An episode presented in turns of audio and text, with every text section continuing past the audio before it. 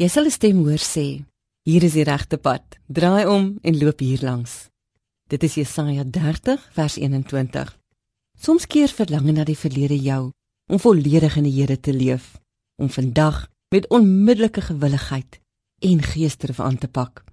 Om terug te janker na gister is nie God se wil vir jou lewe nie.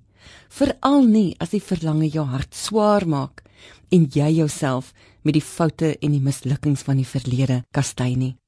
God se wil vir jou lewe is dat jy 'n brug bou van gister na vandag.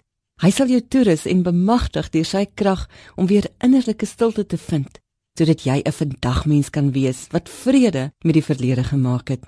Vandag mense bou 'n brug van gister na vandag deur kort baie om emosionele pyn te vermy en gister se seer kry te verwerk.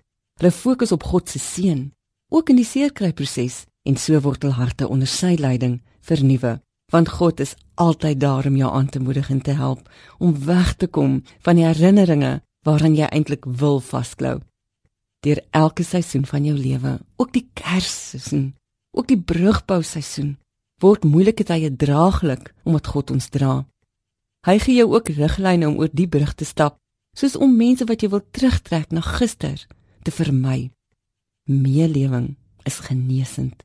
Om jou liefdevolle menswees te deel, help mense dikwels om aan te beweeg van jou eie resultate en vorentoe te kyk. Soms voel 'n mens te stikkend gemaal om uit te reik 'n diep en seer pyn maak jou te neerslagtig om iemand en die wêreld ook in die oë te kyk. Jou verlange om terug te keer na jou lewe van gister hou jou terug en jy kan geen rus en vrede ervaar nie. Dan staan God altyd op die brug na vandag en hy strek sy hand in liefde na jou uit sodat jou verlange kan vervaag. Gryp sy tweede kans ook vandag aan en ook sy tweede kans vir jou lewe neem sy hand en aanvaar sy ondersteuning om die brug van gister na vandag te kruis en jou toekoms met vrede oor die verlede tegemoet te gaan. Kom ons maak die oë toe. Vader, dankie dat U ons help om nie moed op te gee vir dit waarvoor ons nie regtig kan sien nie. Help ons om saggies met ons eie harte te werk en aan U vas te hou op ons nuwe paadjie van gister na vandag. Amen.